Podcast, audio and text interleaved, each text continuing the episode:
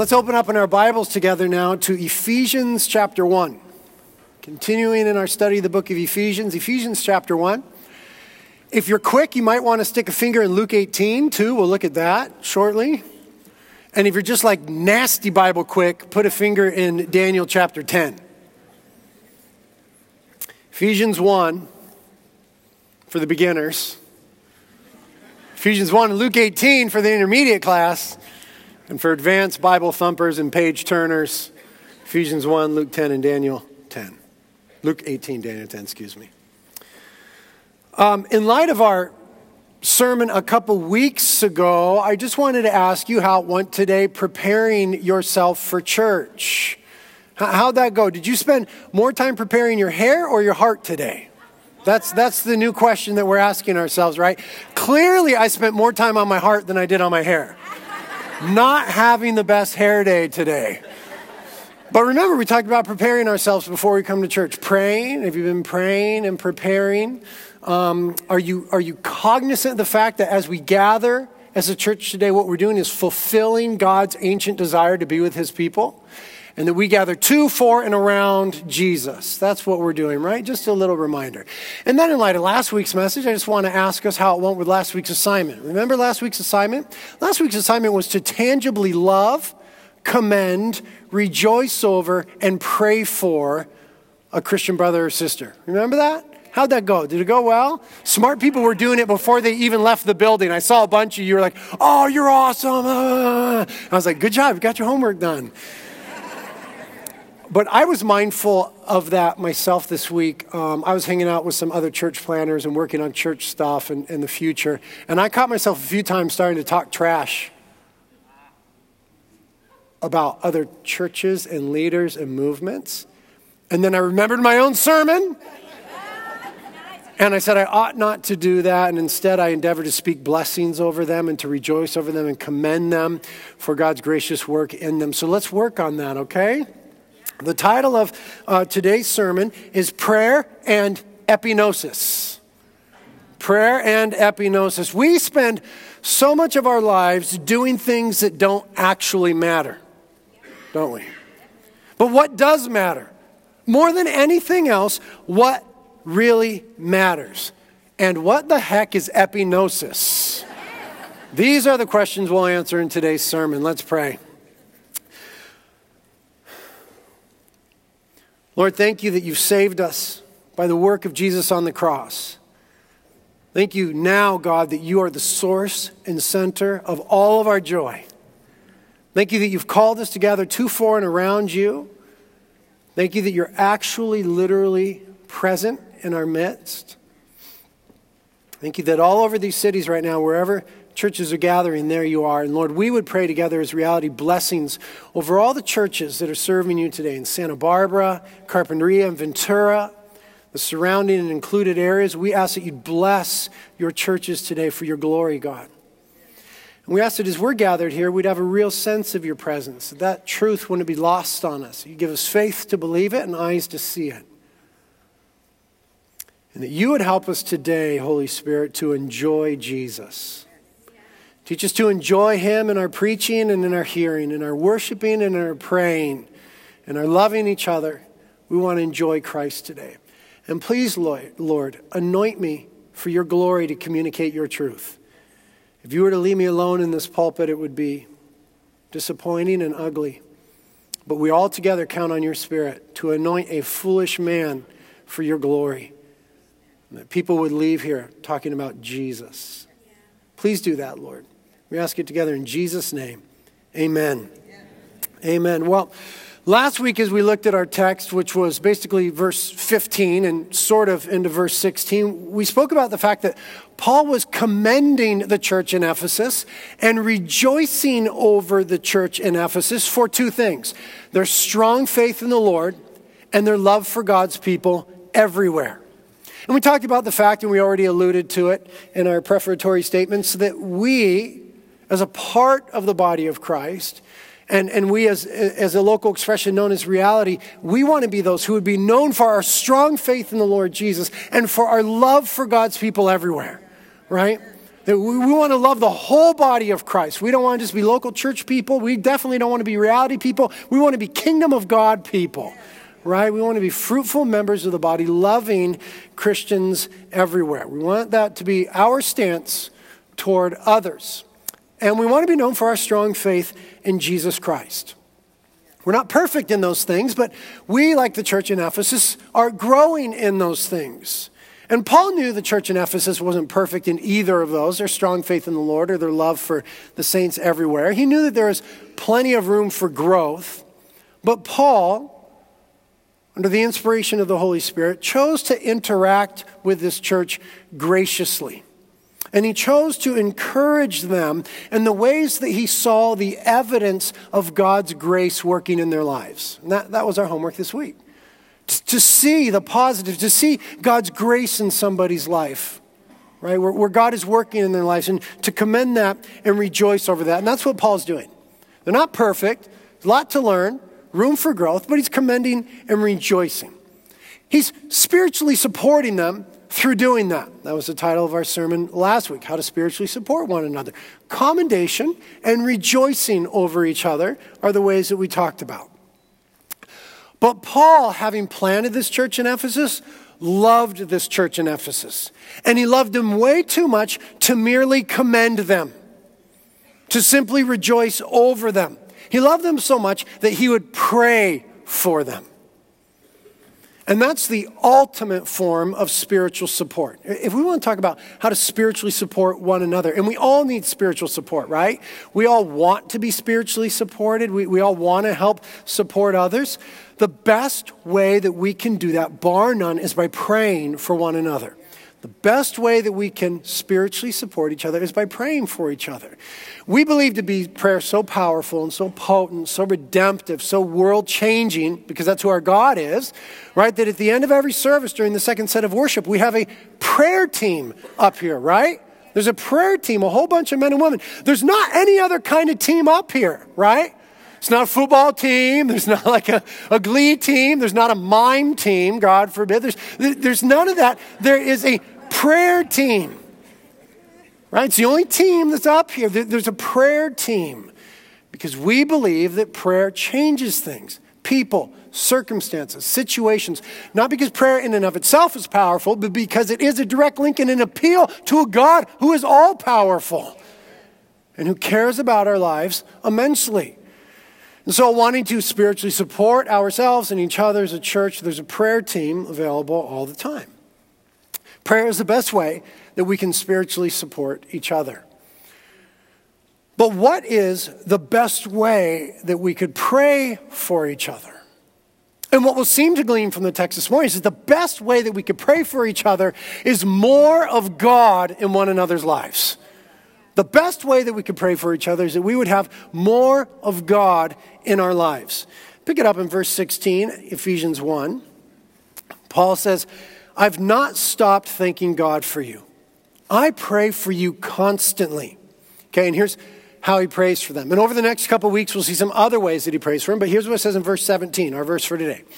Asking God the glorious Father of our Lord Jesus Christ, to give you spiritual wisdom and insight so that you might grow in your knowledge of God. He asked God to give them spiritual wisdom and insight so that they might grow in their knowledge of God. Now, let's talk a little bit about the details. First of all, he says, I pray for you constantly, which just means he prayed for them regularly and consistently, right? He wasn't walking around always praying for the church in Ephesus. There were other churches and other things he prayed for. But it is important to hear this that he prayed for them and seeking to spiritually support them and expressing love for them regularly and consistently. This seems to be how prayer is portrayed in Scripture. Prayer should be regular and consistent. Not the vain repetition that Jesus spoke against in the Gospels of the pagans. That's not at all what we're talking about. But we do see in Scripture that prayer should be regular and consistent as an expression of earnest reliance. I like the old Bible word for it. It's importunity. That's an old Bible word. Importunity. I think it's in the King James or something like that that I've never read. Importunity. It means to persist with insistence. What is importunity? Praying with importunity? Praying with persistent insistence is what that means. This seems to be the kind of thing that Jesus was speaking about in Matthew chapter 7 when he gave us a little bit on prayer, where he said, Keep on asking, and you will receive what you are asking for. Keep on seeking, and you will find. Keep on knocking, and the door will be open to you. For everyone who asks receives, and to everyone who knocks, the door will be opened. Notice persistence, keep on. It's inherent in the verbal form there in the Greek. Keep on doing this. And notice insistence. Start by asking. If it doesn't happen, then move on to seeking. If it's not happening, then start knocking on the door. Jesus seems to say that our prayers should be importune. We should pray with importunity, persistent insistence. In fact, in Luke chapter 18, verse 1, it says, One day Jesus told his disciples a story to show that they should always pray and never give up. That they should always pray and never give up. And then he goes on to give them a parable of contrast. For those of you that had your finger in uh, Luke 18, I'll just read it. One day Jesus told his disciples a story to show that they should always pray and never give up, importunity. And he said this There was a judge in a certain city who neither feared God nor cared about people. A widow of that city came to him repeatedly, persistence, saying, Give me justice in this dispute with my enemy. Insistence. The judge ignored her for a while, but finally he said to himself, I don't fear God or care about people. What an awesome guy, huh? I don't fear God or care about people, but this woman is driving me crazy. I'm going to see that she gets justice because she is wearing me out with her constant requests. Then the Lord said, Learn a lesson from this unjust judge. Even he rendered a just decision in the end. So don't you think God will surely give justice to his chosen people who cry out to him day and night? Will he keep putting them off? I tell you, he will grant justice to them quickly. But when the Son of Man comes, when he returns, will he find faith on earth? So it's a parable of contrast. It's not that God is like the unjust judge, but it's that prayer is just like that. Right? God's not like the unjust judge. God is in contrast. It's a parable of contrast. But prayer is always like that. Prayer requires persistent insistence, importunity. Now, why is that? There are a couple reasons why we need to pray repeatedly, regularly, and consistently. The first one is because prayer is spiritual warfare. When you enter into prayer, you are engaging the spiritual realm. And in the spiritual realm, there is always a battle unfolding. And a battle, by the very definition of the word, requires persistence, an ongoing struggle. Otherwise, it's not called a battle. Right? There's a spiritual battle going on in the spiritual realm. When we pray, we engage the spiritual realm, which is in battle. Therefore, we must persist in prayer. That is the very nature of battle. Allow me to illustrate this from Daniel chapter 10 for those of you that had your finger there. For the rest of you, I'll just read it. Here's what's going on in Daniel chapter 10. Daniel, of course, uh, with others, is exiled, right? in Babylon, and he's praying about the future of Israel and their well being. And he's been praying for 21 days. Okay, 21 days he's been praying persistently. And then this angel appears to him, right? And then in verse 12 of Daniel 10, the angel says, Don't be afraid, Daniel. Listen, since the first day you began to pray for understanding and to humble yourself before God, your request has been heard in heaven. So immediately when Daniel started to pray, God heard. That, that's important to know. Soon as Daniel began to pray, God heard. Because we often wonder, is God even hearing my prayers? The angel comes and says, soon as you started to pray, God heard. Well, then why do you have to pray for 21 days? Follow along. He says, I have come in answer to your prayer. God did something about the prayer. Daniel was praying, God heard, God responded. Isn't that good to know? Okay, verse 13. But, this is a big but, but, for, why would you laugh at that? for 21 days, listen to what the angel says, but for 21 days, the spirit prince of the kingdom of Persia blocked my way. The spirit prince, an evil spirit, a demonic spirit that, was ruling over the area of Persia in the spiritual realm, blocked this messenger angel, perhaps Gabriel, from, from answering God's prayer, from being the response that Daniel was looking for. Trip out. Like Daniel prayed, God heard on the first day, sent an angel to respond, but then there was a demon who also responded. The spirit prince of the kingdom of Persia blocked my way. then Michael, one of the archangels, came to help me. There's a battle. He called him back up. The messenger angel's like, It's getting hot in here, broken arrow. And Michael comes. Then Michael, one of the archangels, came to me, and I left him there with the spirit prince of the kingdom of Persia. So Gabriel's like, okay, I got to go answer this prayer. I got to go deliver the message. Michael, you stay up here and open a can on this demon. That's, that's literally what was happening. It's literally what was happening. Verse 14, then he says, Now I'm here to explain what will happen to your people in the future, for the vision concerns a time yet to come. And then it was answered, and it changed the whole course of history and the whole course of Israel and everything. It was a huge thing he was praying for. When he prayed, Daniel, he entered into the spiritual realm. A battle unfolded. There was opposition. If you don't think there's demonic opposition, you're naive, my brother. You're foolish, my sister. We have an enemy. The Bible is explicit. We have an enemy. Prowls around like a roaring lion seeking whom he may devour. He has minions and forces. There is a spiritual realm unfolding, or spiritual battle, excuse me, unfolding in the spiritual realm. So, what if Daniel hadn't been persistent in prayer? What if Daniel had given up after the first day? He prayed for three weeks and finally the answer came. What if he had given up after the first week? What if he had given up after the second week? What if he gave up after 20 days? Somehow our prayers are connected to the victory in the spiritual battle. So when we're praying for our spouses, when we're praying for our children, when we're praying for our schools, when we're praying for our churches, when we're praying for our cities, when we're praying for culture, when we're praying for our nation, should we not persist? Seems to be the clear message of Scripture. Paul will go on in the book of Ephesians to say, stay alert and persist in your prayers for all believers everywhere, Ephesians 6.10, in the context of spiritual battle. So, why does Paul say, I pray constantly? Why should we pray regularly and consistently? Because there is a spiritual battle. Secondly, because of spiritual reliance.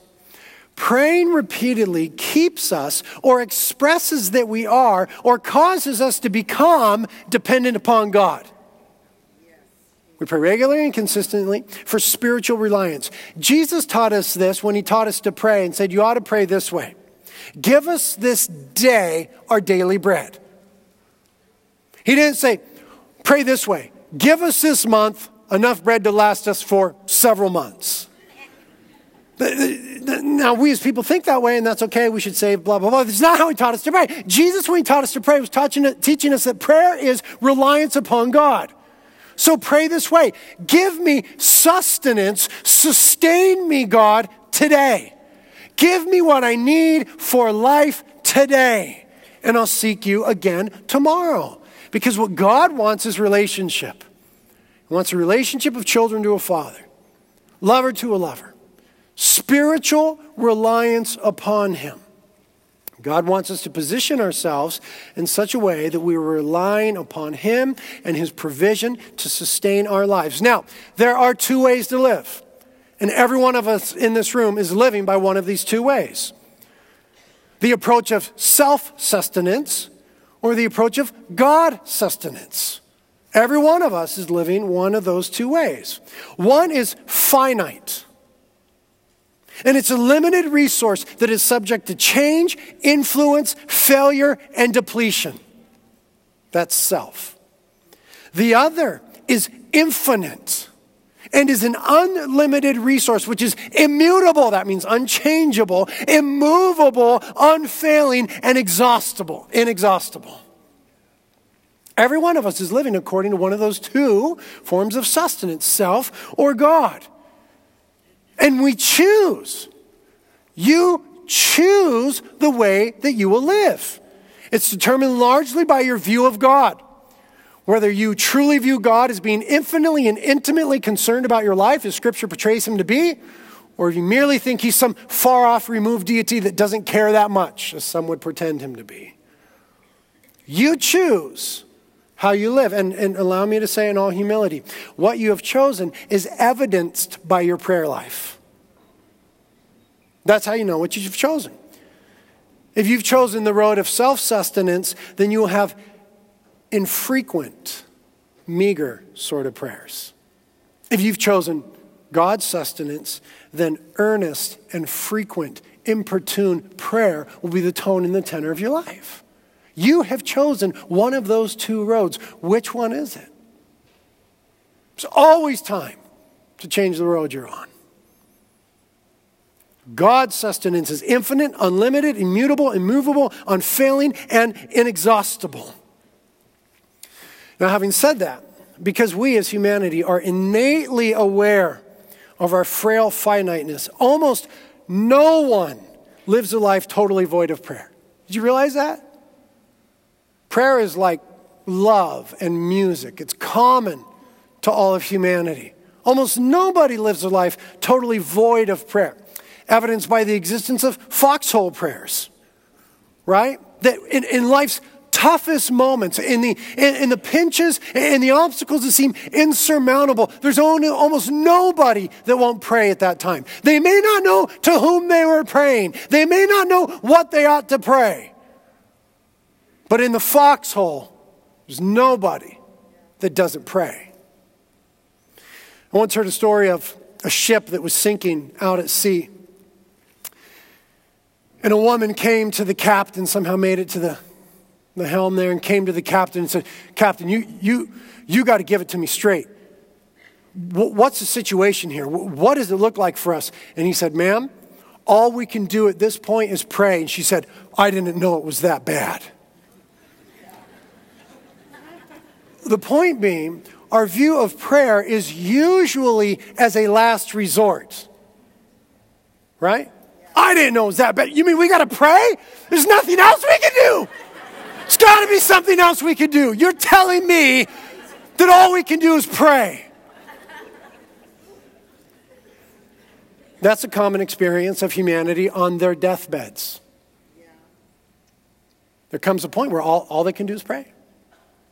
None of their connections, none of their money, none of their possessions, none of the other things that they ever hoped in can do them any good at that moment.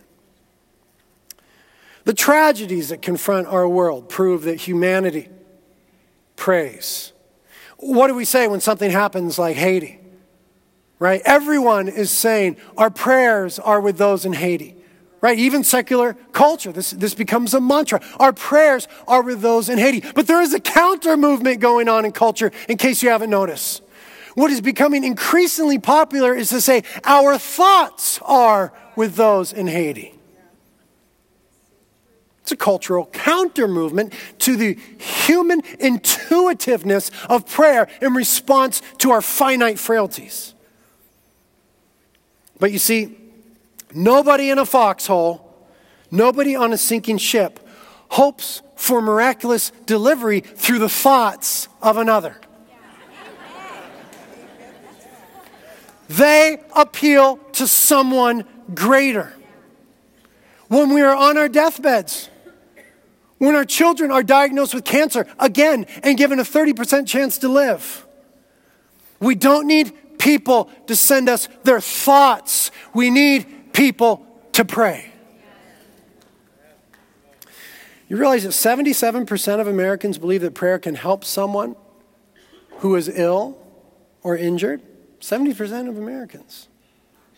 You see, when we are faced with our frailty, we intuitively appeal to deity. So humanity does when faced with our frailty. But, but that is part of the error. We generally appeal to God when everything is falling apart. I'm here to suggest, because of the text, another way. What if we started earlier And we appealed to God to be our everything.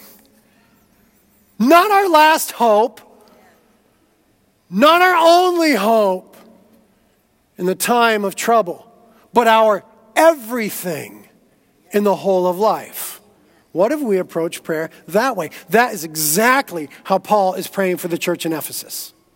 It's exactly how he's praying for them. What is the best way that we can pray for someone? The best sort of prayer is not near, merely an appeal to God for help, but rather an appeal to God for Him. The best way to pray is not to pray for God to help, but to pray that we would have Him. That is precisely how Paul is praying for the church in Ephesus. Help from one who is infinite, unlimited, immutable, immovable, and unfailing and inexhaustible is one thing. But to actually gain more of the one who himself is infinite, unlimited, immutable, immovable, unfailing, to actually experience him is another thing altogether. Far beyond help from, to actually experience him is what's going on here. This is exactly how Paul is praying for the church in Ephesus. We saw how he prayed for them regularly and consistently with importunity.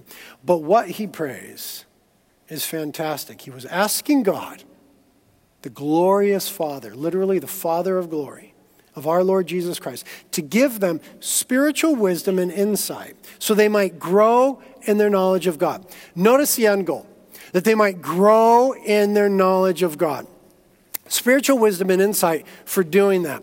It's ambiguous in the Greek, and it will read differently according to your English translations, whichever one you have, but it may read spiritual wisdom and insight, or it may read a spirit of wisdom and insight. But the end goal is the same.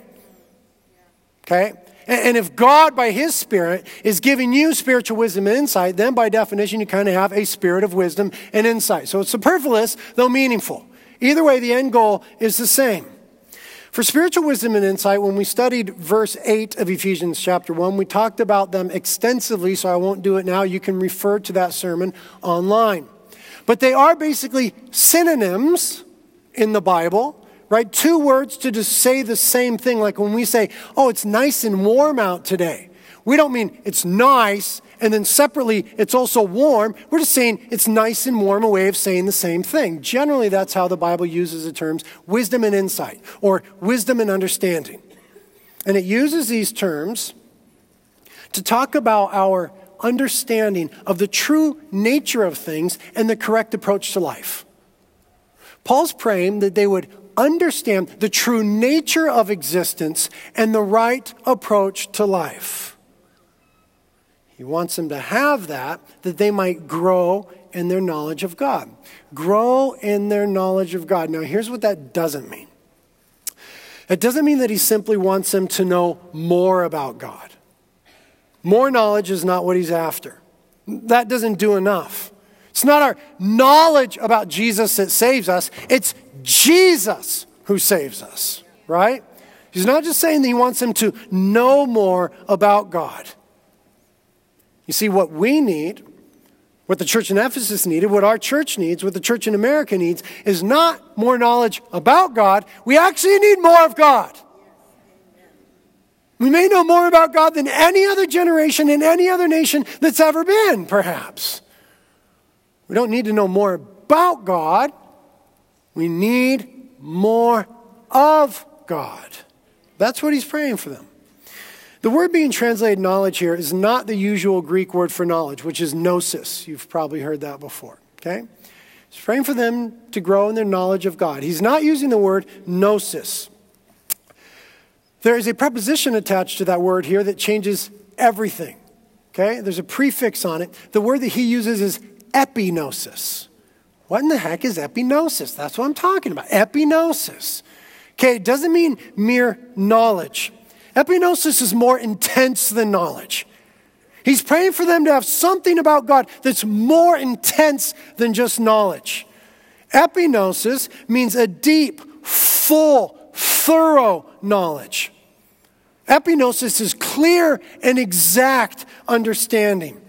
Epignosis expresses a thorough participation on the part of the subject, us in this case, the church in Ephesus, in the object, God.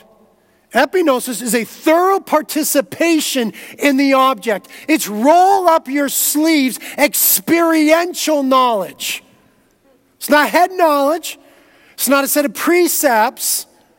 It's roll up your sleeves, actually dive into it, experiential, clear, exact, deep, real understanding. That's what he's praying for. It's participatory. It's not removed, it's not aloof, it's not theoretical. It's relational, experiential, participatory. That is what is needed. We need to experience God, not just know about God. It's not knowledge about God that saves us, it's God who saves us. Now, our experience of God needs to be shaped, informed, dictated, and constrained by Scripture. Yes. But we need a full pursuit of God. That's what he's praying for them. Epignosis. Full, clear, exact, experiential, participatory knowledge of God. More of God. This is what matters in life. This is the only thing that matters in life. That's what Peter would say, 2 Peter chapter 1 verse 3. By his divine power, God has given us everything we need for living a godly life. Did you know that, Christian? God has given you everything you need for living a godly life. Well, how do I tap into that? we have received, past tense, all of this by coming to know. Same Greek word, epignosis. We have received all this through clear, exact, experiential, roll up your sleeve, participatory, dive into Him.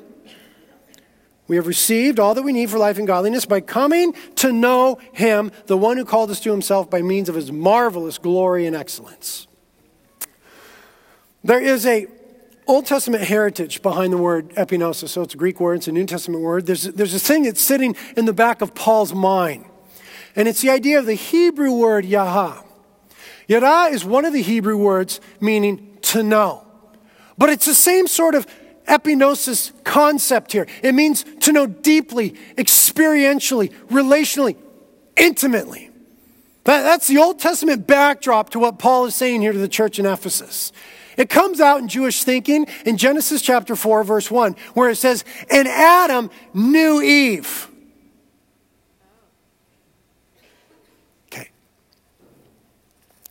It's talking about sex. Are there any kids in here? Plug their ears. It's talking about sex. And Adam knew Eve, yada in the Hebrew. If you ever read the book of Jeremiah, God was so mad at the southern kingdom.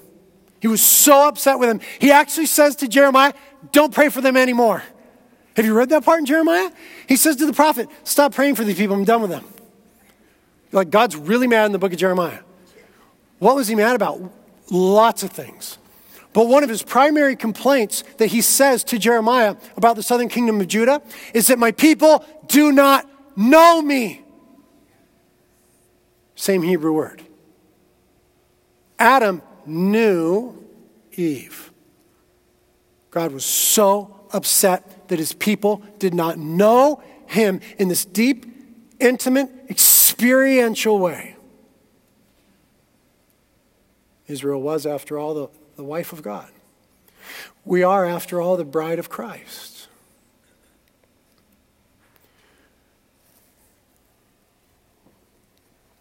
This is the only thing that matters. It's the only thing that matters.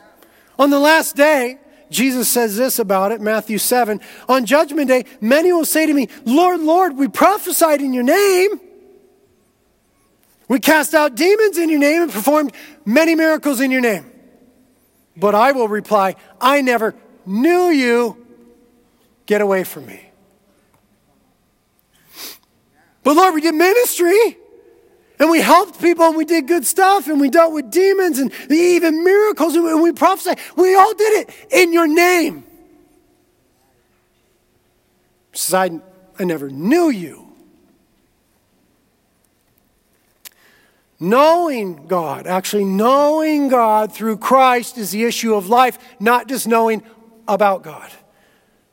Jesus made it explicit concerning eternal life in John 17. He said, And this is a way to have eternal life, to know you, the only true God, and Jesus Christ, the one who sent, he sent to earth. This is eternal life, to know God. Knowing about God's not going to do you anything. You need to come to know God. 1 Peter 3:18. Christ suffered for our sins once and for all time. He never sinned, but he died for sinners. Why? To bring you safely home to God. You see, that, that's what we were made for. We were made to know God. God made us for relationship with Him. It's why He spoke us into existence. We were made to know God and enjoy Him forever. And so, what really matters in life is knowing God. Haven't you discovered that because we were made for Him, our hearts are restless until they find rest in Him? I love what A.W. Tozer said. He said this this is a great quote. Trying to be happy without a sense of God's presence is like trying to have a bright day without the sun. Trying to be happy without a sense of God's presence is like trying to have a bright day without the sun. You were made for God. You are meant from God. The problem of separation has come with the problem of our sin. Our sin has separated us from God. And so, because before the foundations of the world, God loved you and chose you, He sent His Son, Jesus Christ, to die on the cross for you, to pay the price for your sins, and to rise from the dead and conquer sin, death, and the devil, that you might have eternal life with God.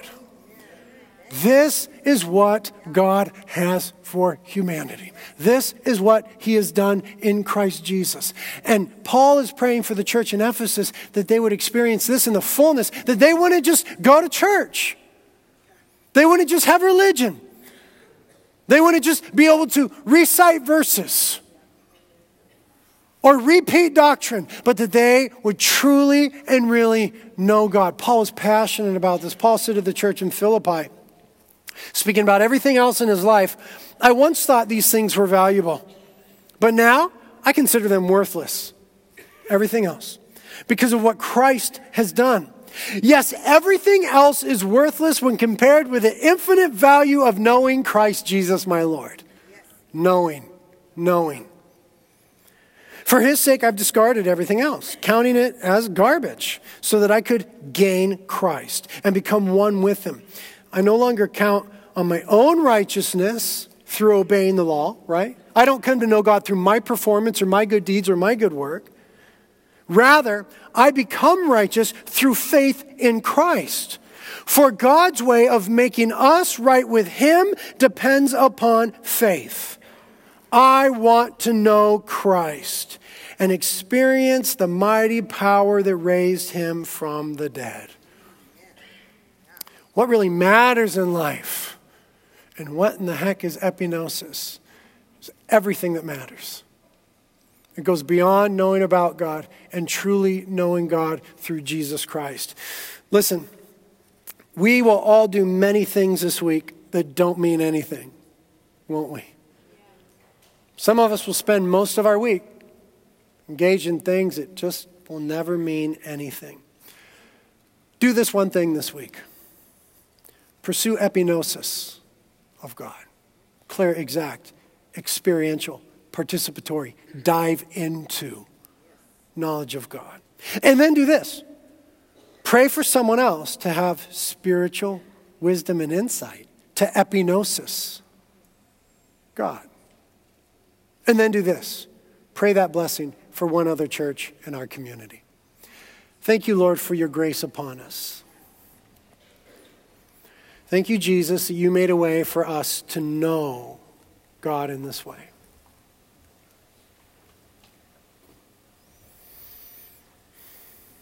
Thank you that our lives now have meaning and purpose, that we can know God and enjoy Him forever. Holy Spirit of God, teach us to enjoy this relationship. Teach us to experience it, to lay hold of it. Save us from religion, save us from routine Save us from falsehood. Cause us to recognize the depth of our sin, that we could look clearly to the cross of Jesus Christ where it was all dealt with, and put all of our hope and faith in Him to save us from our sins and bring us safely home to God. And then give us the grace to dive into that fully and enjoy that forever. We ask it together in Jesus' name. Amen.